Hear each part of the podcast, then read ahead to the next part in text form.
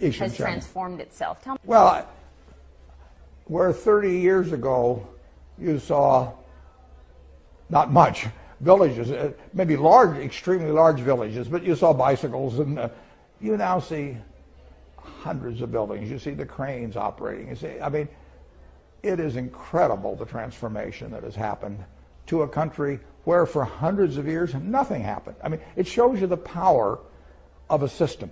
The Chinese people aren't smarter than they were 50 years ago. They're not working harder. They used to, I mean, stoop labor and you know and paddies and all. The the system now is unleashing their potential, and just like our system has unleashed our potential in this country. I don't know as much about the Chinese economy. I will say this: what I saw over there was government, management, and labor all with a common goal and with a zeal and a passion for achieving that goal. And when you get those three forces operating together and you get people that are hungry to do things, a lot's going to get done. I mean, it's just, it is astounding what's happening. Fascinating. Watch out. Look, look what's ahead.